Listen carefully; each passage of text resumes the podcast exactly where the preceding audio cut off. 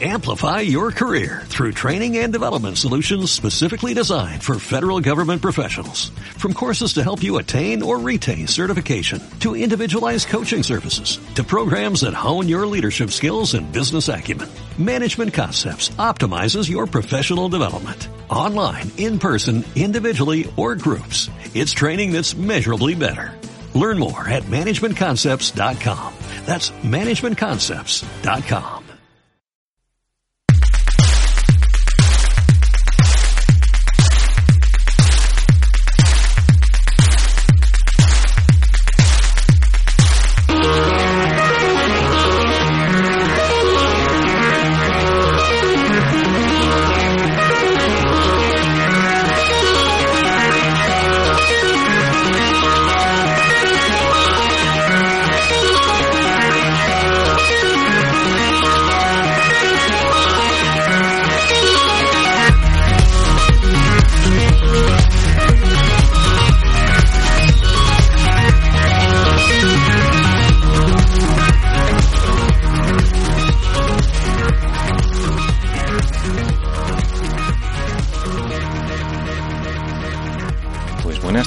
Javier. ¿Javier o Francisco Muy buenas Javier? tardes. Javier está bien. ya te contaré mi historia. Yo iba para Francisco Javier también. bueno, Ah, bueno. Mira tú por dónde nos hemos eh, juntado los, Ja- los Javis los de Operación Triunfo. Pero para hablar de una cosita un poquito más, más tecnológica, relacionada siempre con el mundo de la construcción, que es al que está Eso dedicado es. este podcast, Aula Pasi, ¿vale? Que es concretamente, ¿en qué lo centramos, Javi? ¿La realidad virtual? O cuéntame un poquito, porfa. Cuéntame un poquito para hacer una buena introducción. Eh, ¿Quiénes sois? ¿Cuál es vuestra empresa? ¿Y a qué os dedicáis, básicamente? Bueno, pues mm, yo soy eh, Javier, soy uno de los socios de Isostopy, que es una empresa que dedicada, una empresa tecnológica dedicada a trabajar con clientes que normalmente son grandes empresas y marcas para ayudarles a incorporar la realidad virtual con, habitualmente y también otras tecnologías inmersivas como la realidad aumentada o la realidad mixta en sus procesos. Y en este sentido trabajamos con, con sector marketing, con sector turismo, pero también, por supuesto, con el sector de la construcción, porque además eh, da la, la circunstancia de que tanto mi socio Fernando como yo somos arquitectos de formación, con lo cual nos coge de muy cerca, ¿no? Y el, el- la entrada en la realidad virtual empezamos haciéndola siempre desde el mundo de la arquitectura, aunque luego ya hemos ido evolucionando y ampliando tanto el equipo como, como los sectores eh, con los que trabajamos. Lo estábamos comentando aquí en, en la preparación del, del programa, mientras rompemos un poquito el hielo, que lo sepan nuestros oyentes. Y, y creo que todos llegamos a la misma, a la misma conclusión, que quizá es fácil el paso a estas tecnologías, pues por la gente que venimos del mundo de la construcción o de la arquitectura, es un paso natural, dijéramos, ¿no? De, pasar de, no sé, si me atrevo a decirlo y perdóname si lo digo mal, pasamos de nuestro CAD a nuestro render y de nuestro render buscamos algo más. Ese ha sido un poquito mi camino hasta encontraros. ¿Puede ser que, Mm. que esté en lo cierto? Sí, al final, bueno, yo ya durante la carrera sí, siempre me interesó mucho el mundo de, de la representación 3D, ¿no? Porque es que esa, esa fantasía de poder construir lo que no existe, de, de fotografiar lo, invisible, siempre es algo que, que nos atrae mucho, ¿no? Y, y justo coincide, no- nosotros, tanto mi socio como yo, somos bastante jóvenes y poco después de salir de la carrera coincide con que empiezan a, el boom con estas tecnologías, ¿no? Empieza de pronto a ser accesible para el gran consumidor y ahora ya, ya no estamos hablando de fotografiar lo invisible, estamos hablando de que puedes construir todo un mundo que tengas en tu cabeza y poder recorrerlo y poder vivirlo. O yéndonos a aplicaciones más, más del día a día, más prácticas, podemos construir los proyectos eh, antes de que se lleve a cabo la obra y podemos validar nuestras hipótesis y podemos utilizarlo como una herramienta potentísima. Y claro, hay las habilidades que traíamos previamente, todo el diseño 3D, la, la visión espacial, la capacidad de trabajo, ¿no? ¿Por qué no? Pues todo eso al final ayuda muy rápidamente a, reciclarse, ¿no? Esto que nos toca a muchos en el sector Claro, claro. y, y a buscar nuevas, nuevas salidas. Y en ese sentido sí que es, es un sector que yo creo que es una, una buena salida para los arquitectos y, que probablemente de momento poco explotada por, por nosotros. Sí, la verdad es que compartiéndolo con mis compañeros de despacho, ya te digo, mi inquietud por el mundo de la realidad virtual, vamos a centrarnos ahí, surgió ante una necesidad de poder llevarle ese mundo virtual que tú estabas comentando, unos clientes que tenemos eh, no ciertamente cercanos a nosotros y quisimos hacerlo de una forma, ah, vamos a decir, más impactante, no lo sé, ¿sabes? Para trasladarles sensaciones, diría yo. ¿Me, puedo atrever a decirlo así? Para trasladarle una, sensación. Totalmente, al final es una experiencia. Claro, claro. Es un lenguaje nuevo para muchos de nosotros, porque estamos pasando de un lenguaje plano a un lenguaje en 3D y podría ser incluso acompañado de audio, ¿no? He visto cositas así. Sí, efectivamente. Sí, audio incluso, audio posicionado que se llama, que no es un audio que te llegue mm, indiferentemente, un hilo musical, por así decirlo, sino que el audio lo colocas en el espacio y si hay una puerta que se abre, tú la escuchas en el lugar desde, desde, la dirección que, que, se abre esa puerta, ¿no? Pero vamos, de todas formas, yo diría que nosotros concretamente en el mundo de la construcción sí que es cierto que tradicionalmente hemos trabajado en 2D, pero también hay que romper una lanza que somos probablemente los profesionales más acostumbrados a trabajar intelectualmente, aunque sea en 3D, ¿no? Porque constantemente tenemos que hacer esa transformación de la información que recogemos en, en 2D, en CAD, a, a, a, un mundo 3D, ¿no? Y eso nos, nos supone una gran ventaja. Claro. Claro, aún recuerdo las clases de dibujo uno en mi escuela en la que nos decían acostumbraros que tenéis que llegar a tener tal visión espacial. Claro, pero si no trasladamos esa visión a nuestros clientes, creo que estamos perdiendo. Claro. esa es la cuestión, mm, claro. Mm. Eh que nosotros sí que la tenemos, pero no hay ninguna obligación de que los demás la tengan. Claro. Entonces, mira, vamos a retomar el orden de, de, las preguntas para no perdernos de verdad, porque esto es tan, tan precioso y supongo que es tan multidimensional que es difícil concretar, ¿no? Pero por hacerle un favor a nuestros oyentes, yo había planteado por aquí una pregunta que era, oye, ¿evolucionamos del render a la, a la realidad virtual o van a ser compañeros de camino? ¿Pueden ser que, que llegaran a complementar ciertas partes, digamos, del proceso de venta. ¿eh? Voy a decirlo, si al arquitecto no nos guste, el proceso de venta de nuestro producto para convencer a nuestro cliente, vamos a centrarnos ahí, aunque supongo que es una aplicación muy limitada, muy pequeña para el potencial que tiene esto. ¿Vale? ¿Van a ser compañeros el render así a bote pronto y la realidad virtual o, o hay una transición de uno a otro, por concretar? Sí, yo, yo creo que, vamos, mm, ya no es que sean complementarios, es que en el fondo son manifestaciones distintas de la misma cosa, ¿no? Que es esa, ese construir lo invisible, construirlo de forma digital antes de que llegue a estar realizado. Tú, una vez, lo bueno que tiene es que una vez que tú has generado el modelo 3D de tu vivienda, a partir de ahí puedes, mm, con pocos ajustes, es empezar a obtener una aplicación de realidad virtual o ir sacando renders, porque cuando tú trabajas para realidad virtual, obviamente tienes que tomar una serie de consideraciones. A, día de hoy, fundamentalmente, la potencia de los ordenadores. Estamos hablando de renderizado en tiempo real, ¿no? Es como si se estuviera imprimiendo la imagen, por así decirlo, constantemente. Entonces, eso al ordenador le exige mucho. Eh, pero si tú cuando trabajas creas tu modelo 3D sabiendo eso, haciéndolo que no sea muy pesado el modelo, te permite, una vez que tienes tú ya tu, entre comillas, llamémoslo videojuego de tu casa, simplemente capturando imágenes de ese videojuego, al instante, como si fueran capturas de pantalla, puedes tener todos los renders que quieras de la casa. Claro, eso de pronto es un potencial, se te abren las puertas porque el modelo lo has hecho igual, Solo que ahora te permite inmediatamente, sin estas esperas que conocemos de los renders de 20 horas renderizándose, te permite sacar todas las imágenes que quieras, te permite sacar un vídeo en tiempo real, sin ningún tipo de espera, te permite sacar una aplicación para móvil, te permite sacar algo para la web. Entonces, la versatilidad que te da eh, hace que no estamos hablando eso de dejemos los renders y pasémonos a la realidad virtual, sino que el recurso que tú ya generas, que es el modelo en 3D, explotarlo muchísimo más de forma mucho más práctica y con unas herramientas que antes comentábamos, ¿no? La importancia de las interfaces gráficas, que ahora nos lo ponen muy fácil. Es una maravilla, de verdad. Yo las voy a entender así después de tu respuesta, como una cosa complementaria, la verdad. Eso es. ¿Eh? ¿Y por qué no? Eh, vamos a sacarlo un poquito a la temática principal de, de este podcast, que, que, se llama Aula Passive. Está tratando del Passive House, ¿vale?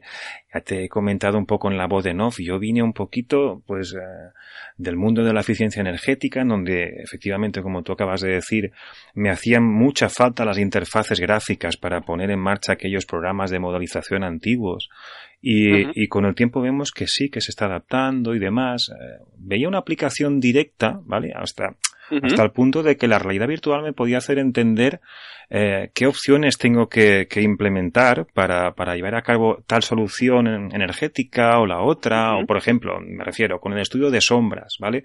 Una cosa tan sencilla que para vosotros será, vamos, una cosa nimia, de, de modelizar bien unas sombras cuando hacemos un, un estudio de una vivienda bioclimático o energético es, es fundamental. Y, y el claro. darle muestras a la persona de la sensación que pueda tener dentro de un salón, imagínate, cuando le está entrando el sol por pues en cierta manera es parte del juego, porque es el confort que va a tener gracias a ese bienestar, a ese bienestar climático. En el último episodio que grabé con mi profesor y amigo de instalaciones, un especialista en PASI, me decía, Javier, hay un nuevo concepto que se llama el confort adaptativo. Estamos hablando ya de confort, ¿sabes? No solo de, de eficiencia uh -huh. o de kilovatios.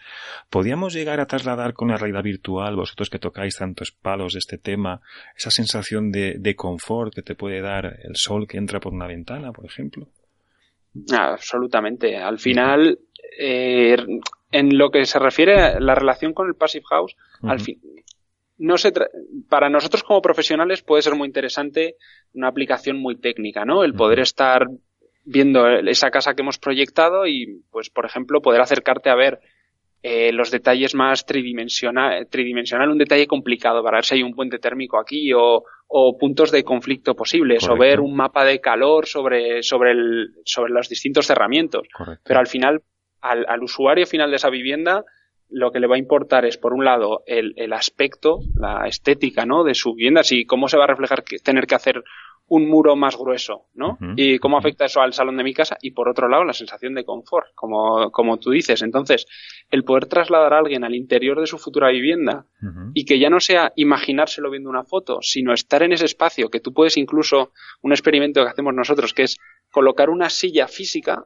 uh -huh. en el mismo lugar que, coloque, que colocamos una, una silla virtual. Entonces, esa persona se sienta y, y, la silla en la que está corresponde, ¿no? Entonces, en ese momento el cerebro comienza a aceptar el entorno como algo real uh -huh. y las sensaciones comienzan a ser muy reales y, y, si estás viendo un atardecer y la luz entra de una forma a través de un tamiz o, o, o si tienes un toldo que genera una sombra o un porche, la sensación empieza a ser mucho más real y si eso lo acompañas de temas más sutiles como puede ser el audio y luego ya hay temas más refinados, ¿no? Se, inclu se, incluyen sensaciones a veces con pequeños ventiladores, hay experimentos hasta con olores. Buah. Puedes llegar a trasladar absolutamente esas sensaciones, ¿no? De, de confort, de, de, de, realismo, de experiencia, de estar dentro y de ver realmente la diferencia que supone el seguir estos estándares frente a, a una vivienda más cruda, ¿no? Más, que no tenga en cuenta estos parámetros. Estamos dando en la clave, ¿eh? de verdad, se me está poniendo el pelillo, menos mal que los, los escuchantes oyentes no me pueden ver, se me está poniendo el vello de punta. si esto es posible, ostras, el, el, concepto este que estamos enunciando aquí de trasladar experiencias me parece brutal, ¿eh? y perdonadme la palabra, de verdad, y más de la mano de unos profesionales como vosotros, de verdad, lo comentaba, es, es desbordante la información que estáis soltando en, en, en todo lo posible en Internet, en español, gente joven, se os ve con unas ganas brutales y, de verdad que atesoráis toda la experiencia. ¿eh? Entonces, bueno, ya estamos llegando a la última pregunta. ¿eh? La verdad es que el tema nos daría para muchísimo tiempo, pero soy del pensar que, como decimos en Valencia, poquetivo, más vale poquito y bueno, ¿vale? Y por qué no, probar en una nueva ocasión, pero no quiero robarle más tiempo a nuestro invitado que me comentó que tenía que salir de viaje y vamos a lanzar la última pregunta que viene decir algo así. Vamos a ver. Ejercicio de futurología, lo voy a leer textual. Predicciones para el futuro, Javier, de la realidad virtual aplicada al Passive House y modelización energética.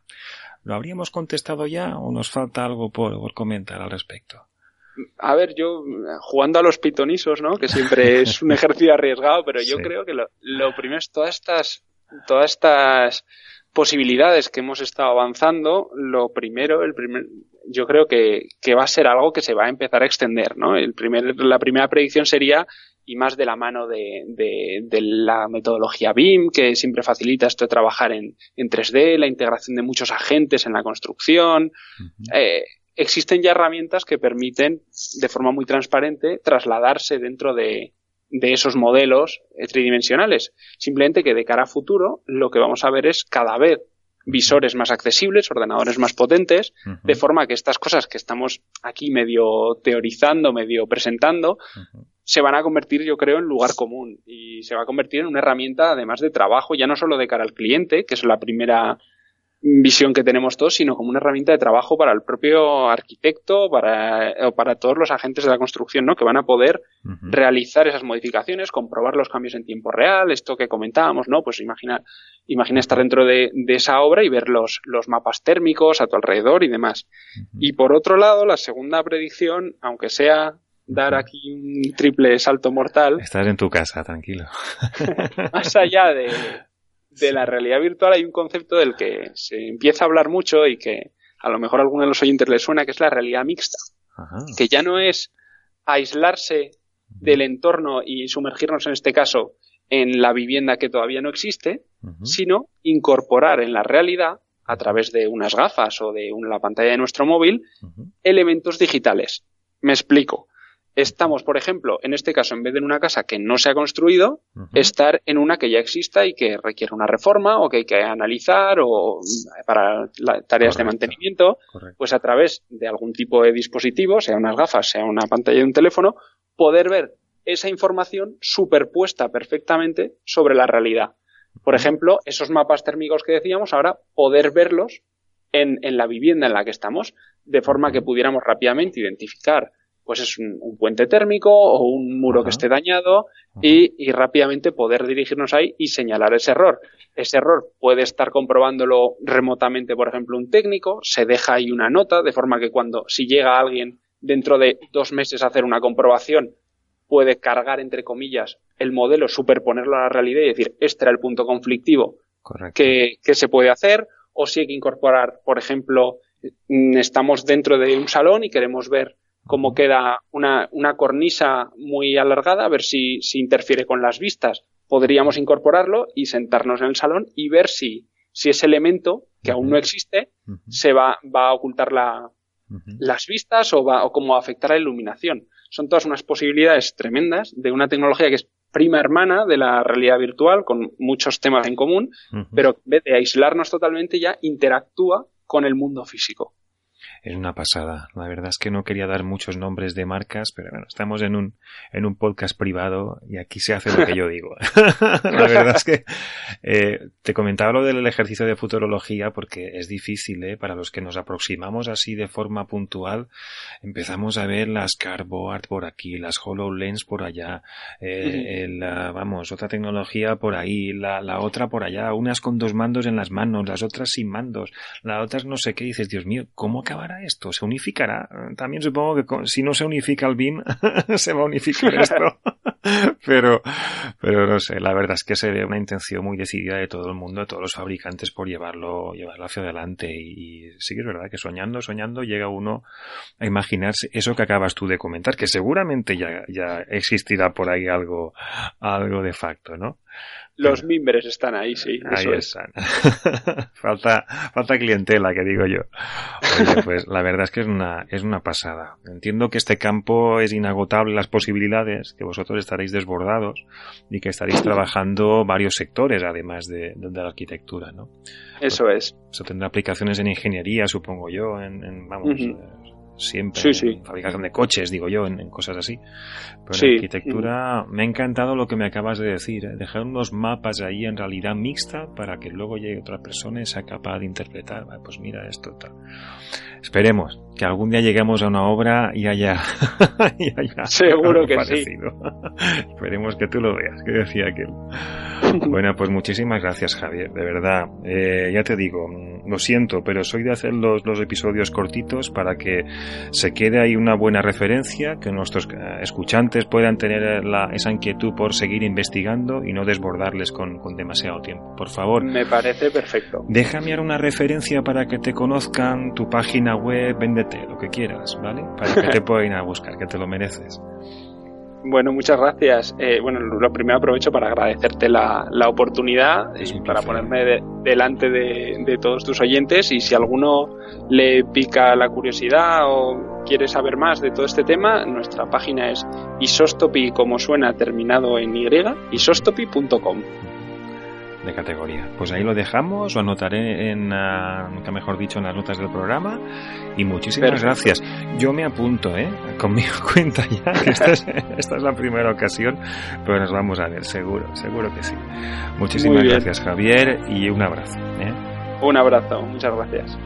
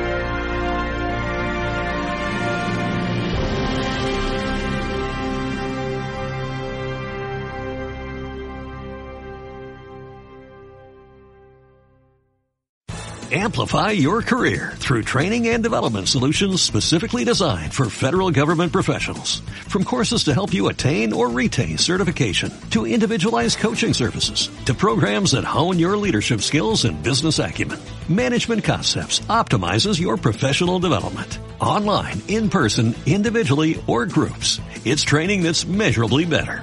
Learn more at managementconcepts.com. That's managementconcepts.com.